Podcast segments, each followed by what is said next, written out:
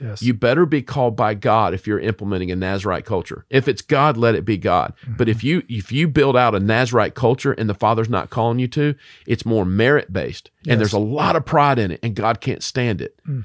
encouraging, inspiring, and equipping leaders. This is Coach and Joe. Hey everyone, want to welcome you to Coach and Joe. My name is Michael Thornton, and I'm interviewing today Chad Norris. Hello, Let's go. let's roll, brother. All right, I want to talk about a subject called fasting. A lot of different views of fasting today, uh, biblically in the church. I want to talk about that. I want to start out with a verse Matthew uh, 6, uh, 16. This is Jesus talking to his disciples. He says, And when you fast, do not look gloomy like the hypocrites, for they disfigure their faces, that their fasting may be seen their others. The word that really sticks out to me says, And when you fast, not if, mm-hmm. but when. Mm-hmm. So that word implies that there's an expectation that Jesus has on us as followers mm-hmm. to fast.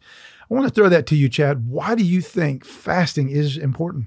I'm going to tell you a story that you're I know you'll you'll believe it, but this is this is one of the top two most ridiculously prophetic, weird, bizarre, supernatural things that I've ever seen. And it made me think of the verse in Hebrews 4 maybe, be careful who you entertain, you know not when it's an angel. Yes. I can't remember where the reference is. Food's been an issue for me for a long time, but I've had I've been having breakthrough on this thing called intermittent fasting for for 2022. Not where I want to be, but definitely and, and not where I was. Right. And so I can go I can go 20, 24, 26, 28 hours without eating. And so it's not just for health benefit. It's not just for losing weight. It's for what you just said. Mm. So fasting is not eating, Yes. right? Let's get out of the just well fast from Yes. being on my phone. No, Yes. it's not eating. A couple of Thanksgivings ago, I just got really down on myself and I said, I'm just sick of this. And my youngest son gave me a word of knowledge and he says, The Lord says you should eat one meal a day. I'd never heard of intermittent fasting in my life, didn't know what it was. Mm. About five minutes later, in somewhere in Georgia, near, I don't even remember where it was, middle of nowhere, we pull into a gas station and there is a police officer standing there hmm. a black police officer with the whitest teeth I've ever seen in my life standing there. I walk in, this is the natural, this isn't a vision. I walk into the gas station and he says, My Aunt Gladys lived to be 106 years old by eating one meal a day. Well, five minutes before, Jack Norris gave me a word of knowledge that I need to eat one meal a day. I didn't know there was such a thing. Well, now, two years later, a lot of research on intermittent fasting. Here's what I'm starting to pick up on. I'm starting to pick up on that my prophetic gift has gone through the roof, Oh, man. and God showed me why. See, I thought, well, you know, fasting is just go 40 days without eating. Yes. Hang on. Eating one meal a day is a form of fasting. Michael, the Lord wants me to tell you a story. And it, I had an angel appear in my dream recently, and he said, Eat every 48 hours. Wow. And so I've been listening to this lady named Gin Stephens. I've been listening to this uh, Indian doctor on intermittent fasting. It's not just for the purpose of physical stuff. I'm starting to realize when I abstain from food, I connect with him deeper. It is, I'm not even saying this uh, philosophically to you. You have picked up on it's not the same with like when we get in conversations, it's like we talk, we talk about going into a swirl. Yes. It's because I'm not, it's because I'm not eating as much food. Yes. There's a direct cor- correlation. That's a huge correlation. All right, Chad, you're unpacking a bunch of awesome things right here because what you're obviously there's health benefits benefits to fasting, but the spiritual benefits are unbelievable. Mm-hmm. And you've noticed that fasting has mm-hmm. actually helped you to connect with mm-hmm. him. I think that's so encouraging because a lot of people when they think of fasting, they have to do the big 40-day fast. They have to do the big 21-day fast. And I think even that thought drains people and it discourages them from even fasting. But what I'm hearing you say is that you're seeing incredible uh, just moments of connecting with him, him speaking to you, things heightening in your life in a good way because you're doing even smaller window fasts. Yes, and and I'll never go back. It's and awesome. it's it's not, but it's not in in the past. You know, try to do diets to look smaller or whatever. Mm. It is a connection with the eternal God. It's a connection with the Most High God, and there is evidence in Scripture that if you want to bond with Him, Mm. give Him food. Yes. And here's the deal: to to fast. I'm not saying it's evil to fast for other reasons, but to fast for covenant connection is the highest form of fasting. It's just it's, I hear the song in my spirit right now, John Legend, all of me, all of you. All of me wants all of you. It's Abba, I'm gonna give this up because I want you. Now what you do with me, okay, mm. you do like whatever. Michael, last night I had one of the most dramatic encounters with him in my sleep I've ever had. Hmm. It was off the heels of not eating for 26 hours. Look at that.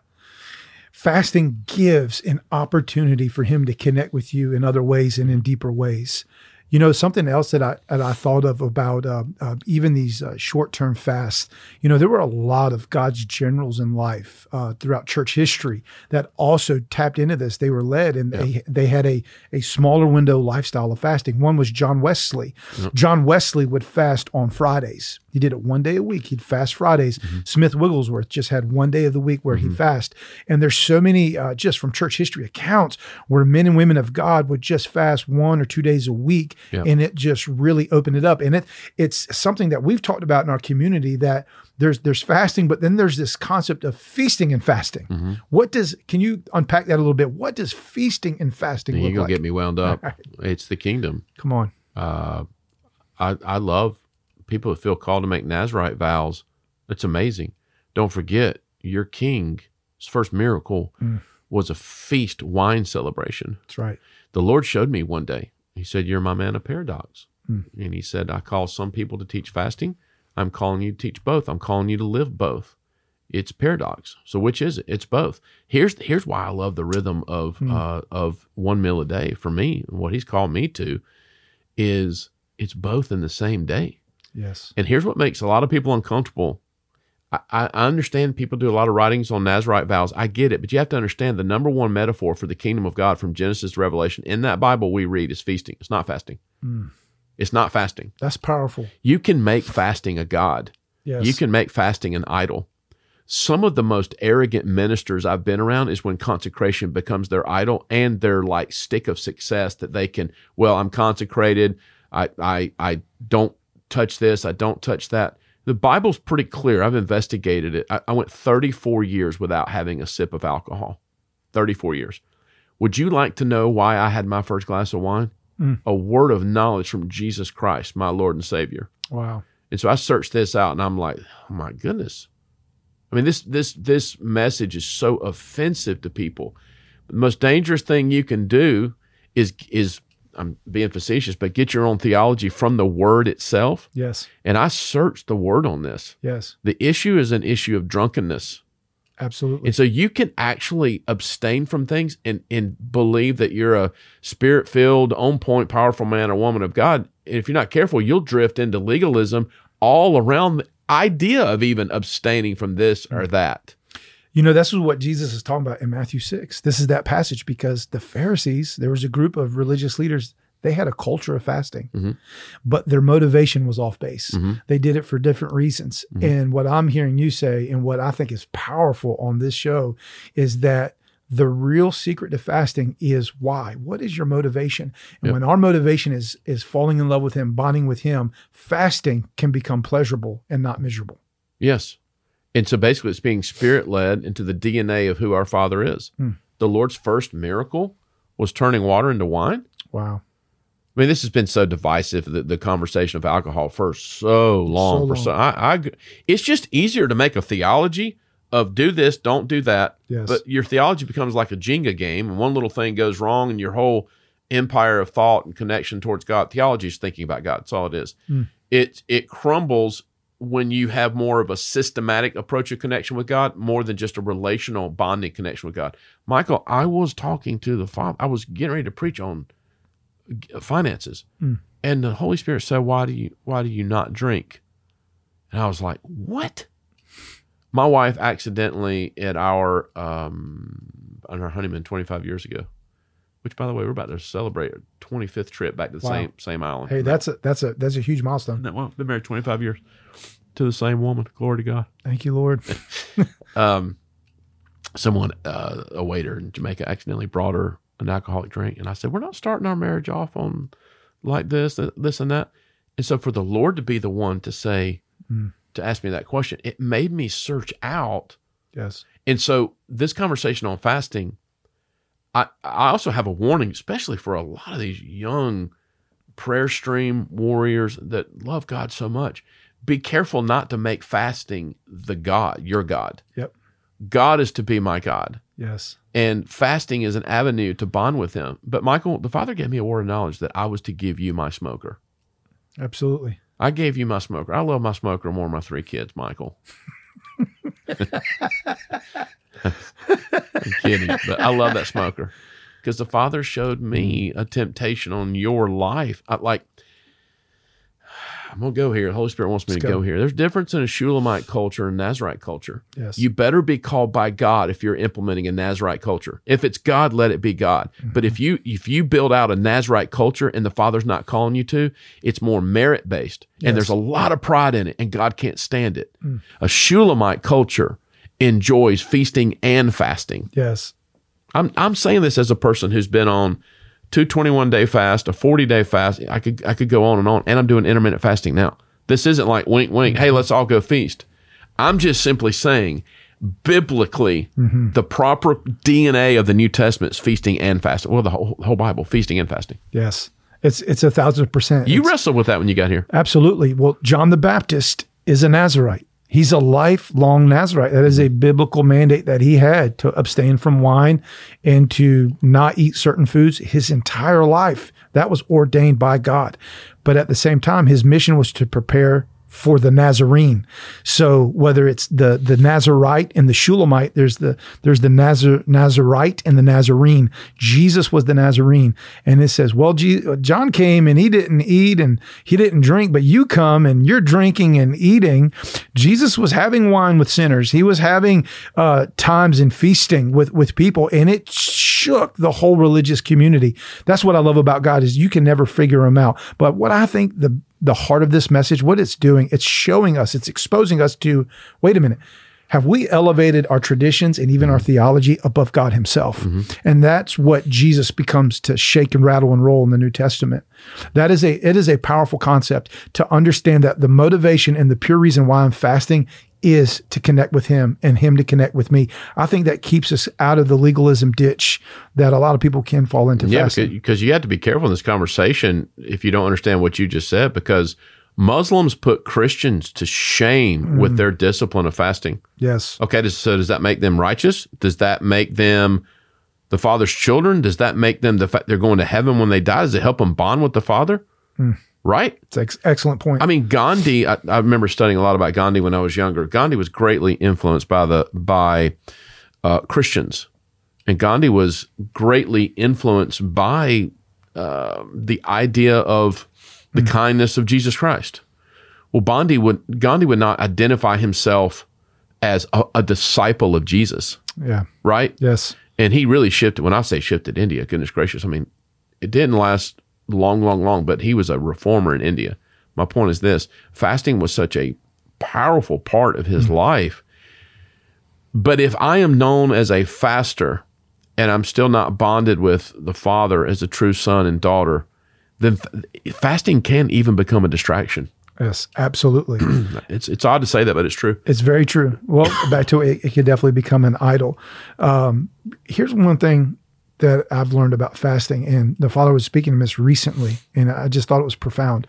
And he said one of the one of the great spiritual benefits when we do fast is it brings down our defensive mechanisms that we have as people. You know, a lot of us have defensive walls and mechanisms in us. But fasting puts us in a vulnerable place where it brings down those walls and it allows truth, it allows his revelation to hit us at a deeper level where we actually feel the words that he's communicating to us. I've learned that in my own life. That has been a huge powerful weapon in times of uh, deep union and bonding with him through fasting. Um, I want to end here, Chad. How about you? Ha- has fasting in this way literally revealed just, he's just really revealed maybe truth, words, strategies, revelation? Yeah, yes, and it's it's wild how it's happened. I didn't know how true it was. Hmm. Like for example, well, I just I told you about six months ago. I said I feel like I feel like my prophetic discernment is way higher. Yes. And see, we if you misunderstand anointing, you think it's sovereign.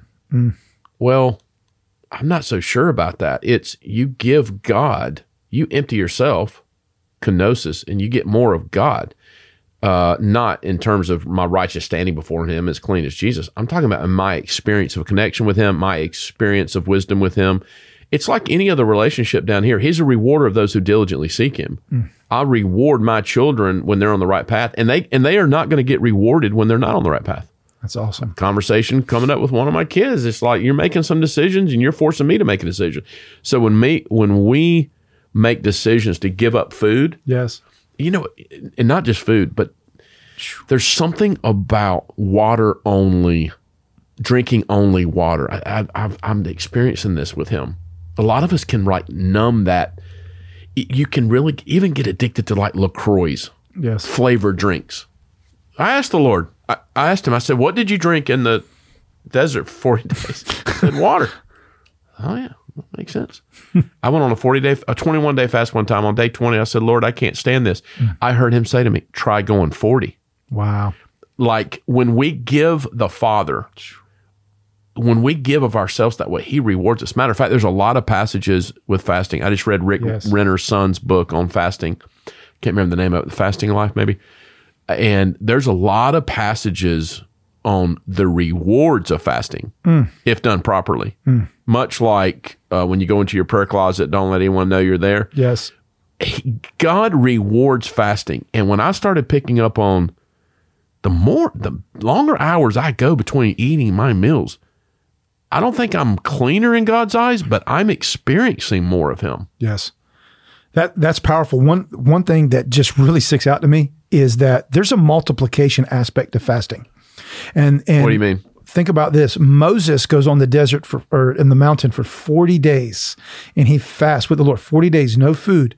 And there's only one person up there that high with him. He's in a little bit in the distance, but he's watching and his name is Joshua.